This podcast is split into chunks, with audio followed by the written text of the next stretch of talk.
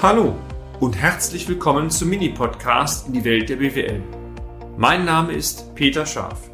Ich bin Unternehmensberater mit Leib und Seele und gemeinsam gehen wir den Problemen der BWL auf den Grund. Kurz, kompakt, unverständlich.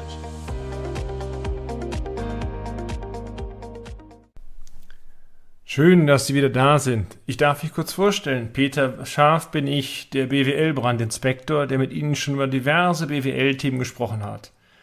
In den letzten beiden Folgen war das Thema ESG, Nachhaltigkeitsthemen, Nachhaltigkeitsrisiken unser Fokus. Und diese zwei Beiträge möchte ich heute mit einem dritten und letzten abschließen und damit das Triple auch vollenden. Ich führte aus, dass das Thema Nachhaltigkeit immer stärker in den Mittelpunkt der Gesellschaft rückt. Dies betrifft aber nicht nur die Schonung der Umwelt und des Klimas, auch Veränderungen des gesellschaftlichen, aber auch rechtlichen Rahmens sind Aspekte, die hierunter zu zählen sind. Heute möchte ich Ihnen bewährte Praxistipps einmal geben, wie Sie pragmatisch für Ihr Unternehmen mögliche ESG-Risiken identifizieren können, eine entsprechende Risikostrategie entwerfen und dann auch diese professionell Ihrem Bankpartner vermitteln können. Tipp 1. Fokussieren Sie zunächst die Nachhaltigkeit auf den Aspekt Umwelt.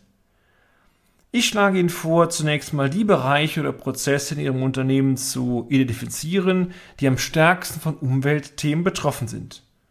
Überlegen Sie dann, getrennt nach Prioritäten, ganz, ganz wichtig, mit welchen Maßnahmen Sie möglichen Risiken entgegentreten können, beispielsweise Risiken, die aus Energiepreiserhöhungen resultieren könnten. Fokussieren Sie dann, was auch aus meiner Sicht nun logisch ist, ähm, den, den Schwerpunkt der Umsetzung auf den Bereich, die den größten Energieverbrauch oder CO2-Ausstoß ausweisen. Ich empfehle Ihnen dann gemeinsam mit Ihrem Team einmal getrennt für die einzelnen Bereiche zu diskutieren, welche Maßnahmen eingeleitet werden können, um hier künftig besser aufgestellt sein. Beispielsweise durch Umstellung der Prozesse, Stichwort Digitalisierung, Änderung des Verfahrens, beispielsweise reduzierte Reisetätigkeit oder aber auch Energiesparmaßnahmen. Hintergrund, die Nachhaltigkeitsbilanz sollte besser werden. Aber, und das ist mir als BWLer natürlich ein ganz großes Anliegen, vergessen Sie nicht betriebswirtschaftliche Aspekte. Umweltschutz ist sehr wichtig, aber wenn Sie nur an Umweltschutz denken und alles andere auslassen, haben wir andere Probleme, weil die Ertragslage am Ende vielleicht zu schlecht wird.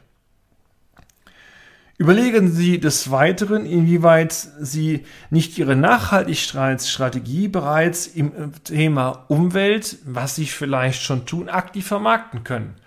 Je nachdem, was Sie machen, Sie verwenden lösungsmittelfreie Lacke, Leime und wie auch immer, um damit nach draußen auch Pluspunkte zu versammeln. Imageverbesserung, ich glaube, da sind wir uns einig, schadet nie und eine bessere Kundenbindung garantiert auch nicht.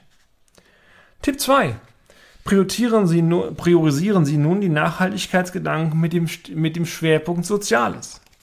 Hier stehen beispielsweise Aspekte wie demografischer Wandel der Gesellschaft, ganz wichtig das Wohlbefinden Ihrer Truppe, aber auch Arbeitssicherheit und Gesundheit im Vordergrund.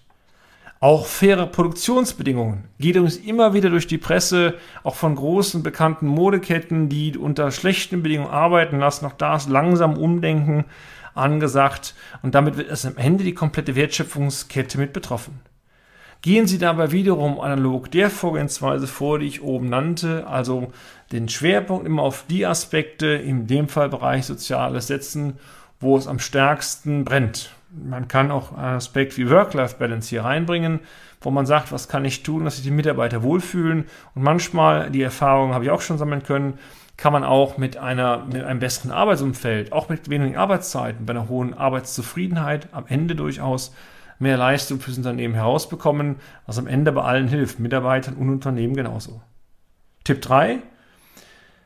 Thematisieren Sie abschließend den Aspekt Governance oder auch gute Unternehmensführung. Hierzu zählt beispielsweise eine hohe Transparenz, die Sie innerhalb auch außerhalb Ihres Unternehmens pflegen.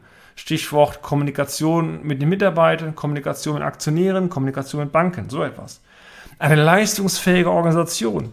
Es gibt nichts Schlimmeres, dass die PS intern verbraten, weil manche nicht in die Pötte kommen. Ich habe neulich noch mit diversen Partnern gesprochen, die sagten, wir können in einem Bereich noch so gut sein, wenn der Vertrieb äh, eine Schlafnase ist oder wenn ich hinten im administrativen Bereich Leute habe, die nicht mitziehen, bringt mir das gute Vorbrechen eines Bereichs alleine gar nicht.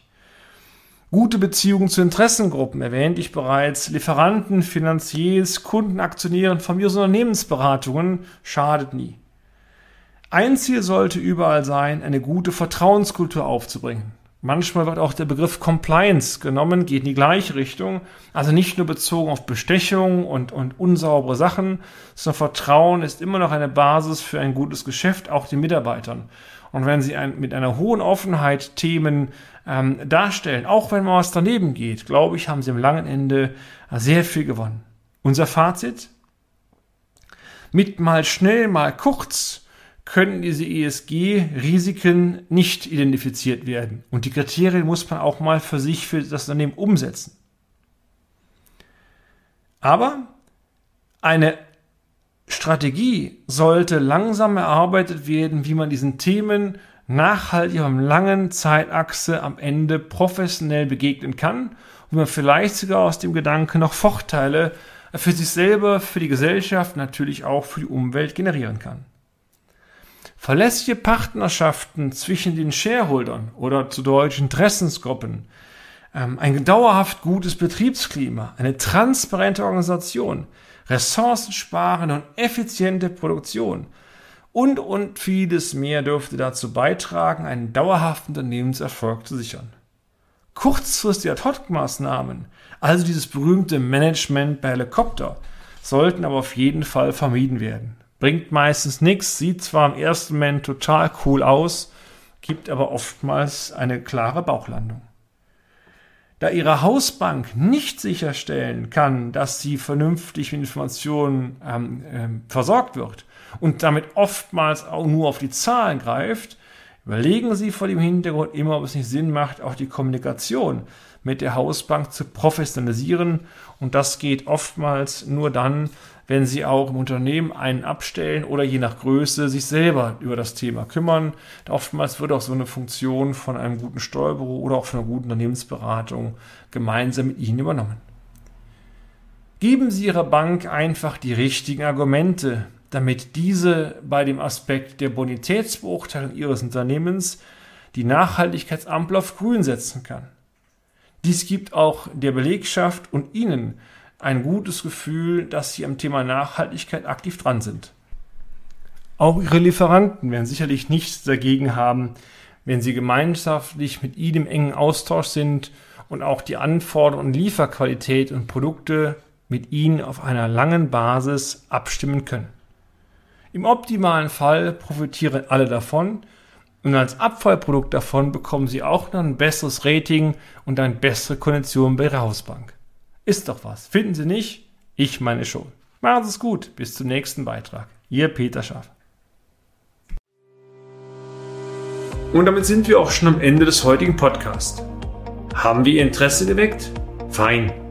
Dann besuchen Sie uns doch einmal auf unserer Homepage unter www.scharf-office.de und schalten Sie auch beim nächsten Mal wieder ein auf eine kleine Reise in die Welt der BWL.